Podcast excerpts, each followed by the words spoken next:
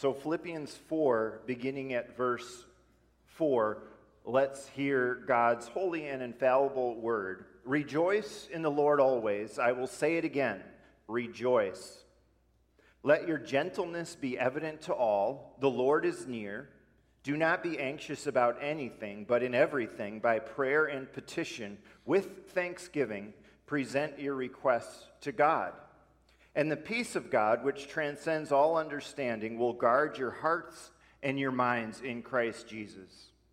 Finally, brothers, whatever is true, whatever is noble, whatever is right, whatever is pure, whatever is lovely, whatever is admirable, if anything is excellent or praiseworthy, think about such things. And whatever you have learned or received or heard from me or seen in me, put it into practice and the God of peace will be with you. So, the Apostle Paul, the one who wrote Philippians, as well as 12 or 13 other books, letters in the New Testament, uh, starts out in verse 4 with something that informs the rest of these verses. Rejoice in the Lord always. I will say it again rejoice. It's kind of like, oh man, are you kidding me, Paul? Is this for real? Rejoice always? Give us a break. Let's be realistic. Rejoice always rejoice when, when, when chemo drugs are being pumped into my body. Rejoice when the church has let me down. Rejoice when our, our youth director has announced that he's been called to go elsewhere. Rejoice when I don't have a job. Or rejoice when so many things are not right in our country. Rejoice at the birth of a healthy baby, yes. Rejoice at a wedding, for sure. Rejoice at a graduation, a baptism, a birthday party. Rejoice after a clean medical scan, definitely. Rejoice about new members in the church, amen. As it is, though, there are times when rejoicing doesn't seem to make sense, right? What about those periods in our lives when uh, we seem to be more in the valley than on the mountaintops? And, and you know, and I know, and uh, that God gives some Christians many, many valleys in their lives and gives them long, dark ones. In fact, um, one of my mom's closest friends uh, in, in West Michigan, she lost her husband to cancer um, a year, this past, past September, so a little less than a year ago. Three days ago, her, on Tuesday, however many days that was, on Tuesday, her oldest of three sons, who was 48 and had three kids, also passed away of cancer. Her, her husband died of lymphoma, uh, and her son, Troy, died of colon cancer that spread throughout his whole body. And that's the valleys that God gives some Christians. And, and, some of you have been through those valleys, not just every once in a while, but it feels like often. Um, can you imagine that if it wasn't for the fall into sin, we would never have sorrow, but we'd have all joy, all the time. That's how it's going to be in heaven. But, but then what about the meantime, right? Paul's not talking about heaven, but he's telling us to rejoice always now. He's telling us to rejoice always here. So, how, how is that even possible? I'm quite sure that the Philippians, the Christians in this church in Philippi, probably were wondering a little bit about all of this too when they read this letter for the first time. But then, they knew the guy who wrote these words. They knew Paul, and they knew that he had credentials in the valley, in hard times. In fact, it was in their city when their church was being planted that Paul and his buddy Silas were arrested, stripped, beaten, flogged, and they were thrown into prison, and their feet were fastened with stocks. But you remember what Acts 16 says they did there in prison, sore, in the middle of the night? Check it out. They prayed and they had a hymn sing. They rejoiced. And while writing this very letter, Paul was under arrest and in prison yet again. And yet, Philippians, we've seen this all summer, it's a letter of joy. He writes the word joy or rejoice 16 times in these four chapters. The church knew it wasn't all talk for Paul, but that when the rubber hit the road, he lived a life of rejoicing, even during the trials. How he did that big picture was because Paul's joy was not dependent on his circumstances, but being rooted in his relationship with Jesus. His joy was dependent on, on Jesus and his relationship with him, not things around him. But in our verses, Paul brings us beyond that picture of the ultimate secret to a joy filled life, knowing Jesus, to how that looks in our lives. In other words, he tells us a few ways we can live out of our relationship with Jesus, which will lead to joy. So, here's how we can rejoice always. We can rejoice always, for one, uh, you will when you are gentle toward others. Paul says in verse 5, let your gentleness be evident to all. Titus 3 2 tells us to be considerate. 2 Timothy 2:24 says the Lord's servant is to be kind to all. Jesus said by this all men will know you're my disciples if you love one another. And it's not always easy to treat one another well all the time. Right? We let ourselves get annoyed or upset about uh, the, the people in our lives. Um, and the result is that we don't always treat others with the gentle spirit that Paul talks about in our text.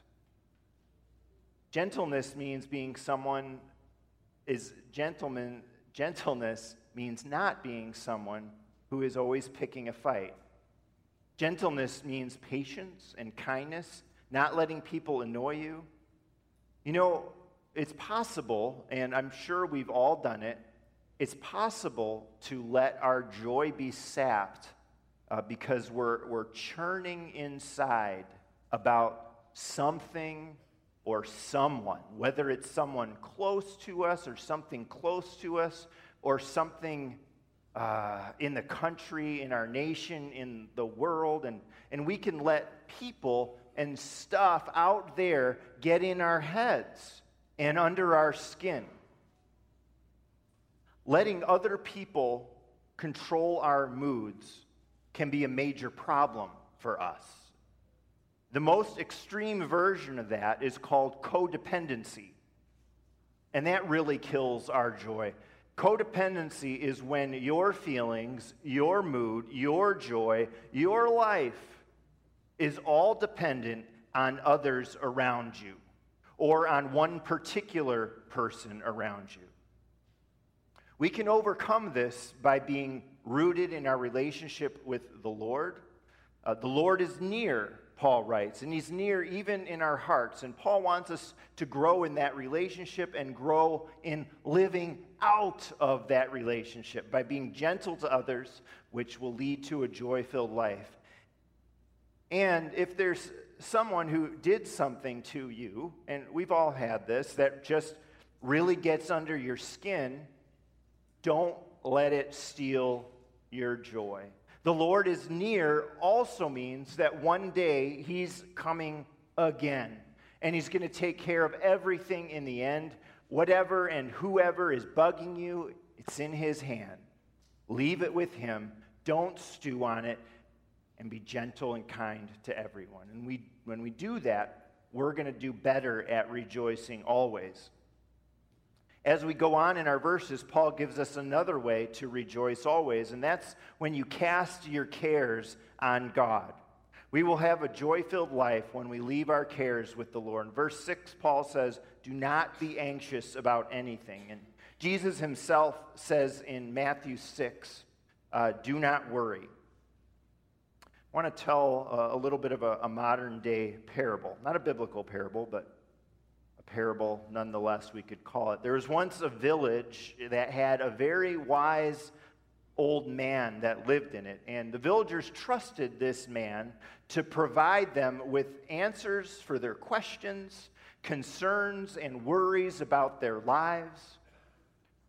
One day, a farmer from the village went to the wise man and he said in a frantic tone, Wise man, help me.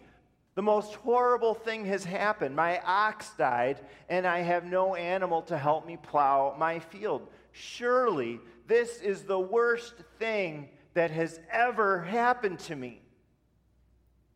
The wise man listened, and he replied, Maybe so, maybe not. The man was frustrated with that calm answer. He hurried back to the village, reported to his neighbors that the wise man was going crazy. Surely this was the worst thing that could have ever happened. Why couldn't he see this? But the next day, the man saw a strong young horse near his farm, and because his ox was gone, he had in mind to catch this horse. And he did catch the horse, and he was so happy. Plowing the field had never been easier. He went to apologize to the wise old man. You were right. Losing my ox wasn't the worst thing that could have happened. It was a blessing in disguise. I never would have got this horse otherwise. You've got to agree with me that this is the best thing that could have ever happened to me. And the wise man again replied, Maybe so, maybe not. Not again, thought the farmer. He's really for sure going crazy now. But sure enough, the farmer didn't know what was going to happen next. A few days later, the farmer's son was riding the horse. He was thrown off, he broke his legs, and now he wouldn't be able to help the farmer with the crop. Oh no, thought the man, we're all going to starve to death, our whole family. And he went to the wise man again and he said, how did you know that getting that horse was not a good thing? You were right again. My son is severely injured. He's not going to be able to help with the crop. I'm sure that this is the worst thing that could have ever happened to me and my family. You got to agree with me this time, but just like before, he looked calmly at the man and said, Maybe so, maybe not. That calmness in this to this very excitable farmer just enraged him. He couldn't believe that this guy could be so ignorant. And so the farmer stormed back into the village. The next day, troops arrived to take every able bodied man to war that had just broken out. The farmer's son was the only young man in the village who didn't have to go. He would live, the others would probably all die. That's the end of the parable. What does it teach us? Well, we make such a big deal about things that happen to us in life, about different circumstances that we have to deal with, right? We blow things out of proportion. When things are bad, uh, we imagine all the terrible things that are going to result from it. We imagine scenarios in the future when we don't even know what's going to happen tomorrow. We don't even know what's going to happen this afternoon. But of course, we know the one who does know all things. He's got uh, the big picture in mind, and while we can't even see out of this moment as puny human beings, We can't even see out of the moment we are in right now. But He sees even beyond the horizon of our entire lives. He's sovereign. The sovereignty of God is a special and dear doctrine that I hope you know and cherish. The fact that God is sovereign means that He is completely in control of your life. And it also means, beyond that, that He's also in control of all things, and according to Romans 8, working them out for the good of His children. So, casting your cares on the Lord, the one who can handle it all, is a key to being worry free. Instead of being glum in life, this will contribute to us rejoicing in the Lord always. There's, uh, there's one more way to rejoice in the Lord always that we see in verses 8 and 9. Finally, uh, we see that right thinking is going to lead us to rejoice Lord. We're called to get our heads straight with right thinking. Whatever is true, whatever is noble, whatever is right, whatever is pure, lovely, whatever is admirable, if anything is excellent or praiseworthy. How does Paul conclude? What about those things? Think about such things. Think. And that's key. Paul writes just before this about a peace that passes our thinking, that passes understanding. But that doesn't mean understanding is not important in the Christian faith in life.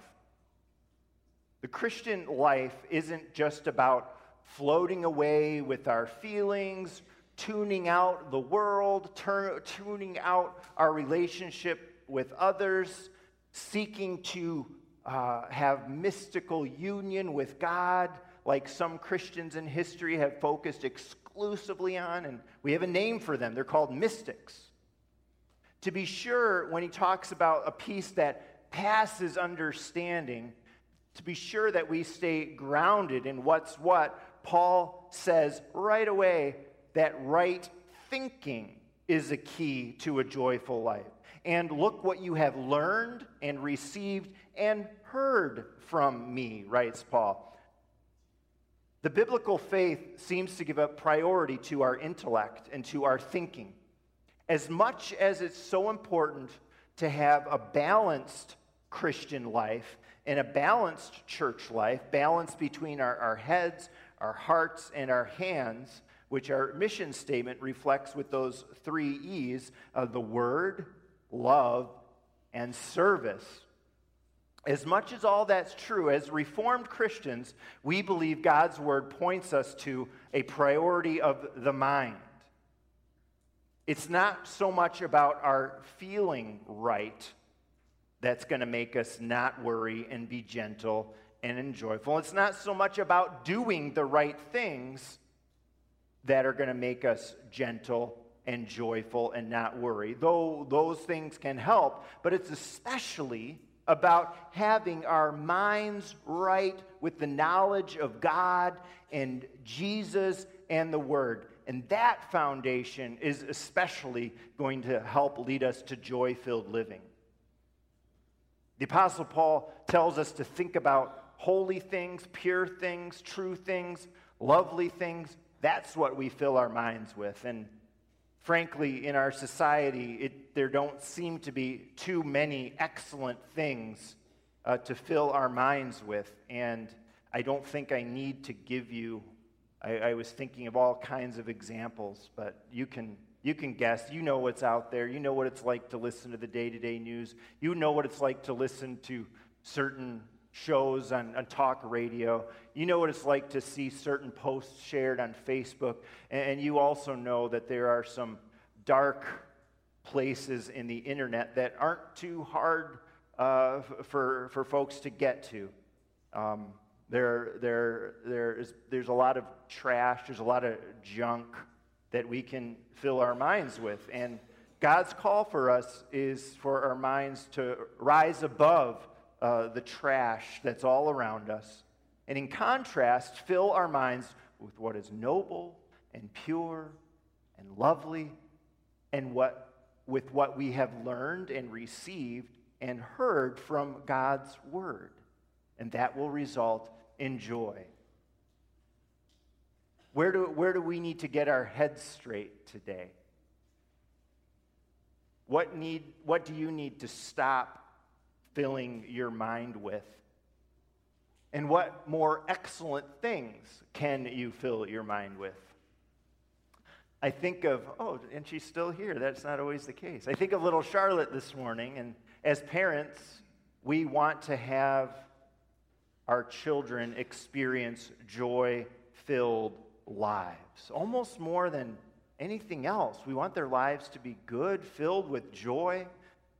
For Charlotte, as her parents disciple her in the faith and as they raise her in this church family, we pray that she's going to be developing a relationship with the Lord. And then out of that relationship, she can have a gentleness that will be evident to all. She can cast her cares on the Lord and, and she can go through life with her head on straight, with right thinking, knowing the truth about who she is, who the people of God are, and who the Lord is, and, and all of that is going to lead to being able to rejoice. And that joy that can be for each one of us as we live in Jesus' presence and as we live out of that presence with gentleness, no worries, and making sure our thinking is straight. Amen. Let's pray. Heavenly Father, we're um, thankful for your word, uh, for the promises that are there in your word, and even for this promise and this calling more to uh, rejoice always. What, what a challenge, what a difficulty. It's, it's so hard that, frankly, oh God, we confess that sometimes we don't even try, and we just think it's impossible. But oh God, I, I would I, I also know of so many in our in our church who have and are doing that, even in the valleys, even in trial, and that um, you've given us your Son, and as we stay rooted and founded in knowing Him and in that relationship, how, oh God, that can uh, make a foundation that can keep that joy despite circumstances, despite hard things around us and even in our own lives. And I pray, oh God, that uh, you would help us live out of that relationship with you in these several areas that the Apostle Paul is telling us to and encouraging us to. Make us uh, men and women and boys and girls who are gentle. And I pray that uh, you would especially bless those who who struggle with that gentleness and kindness. I pray, O oh God, that we truly could cast our cares on you. And I pray in a special way uh, for all of us who can struggle with worry and anxiety. Help us to lay them at your feet, O sovereign Lord. And, O oh God, I also pray that you would uh, keep us fixed on uh, we want to feel the right way in our Christian life. We want to do the right things and serve. But Lord, help our foundation to the Christian life to be your word in our minds. Give us that right thinking. May we have our head on straight as we go through life in all its various stages from Charlotte's age at birth forward uh, to older age until you ultimately call us home.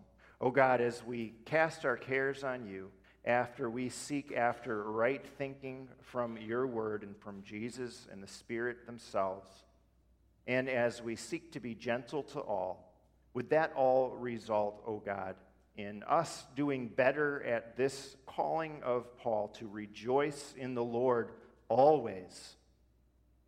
Amen.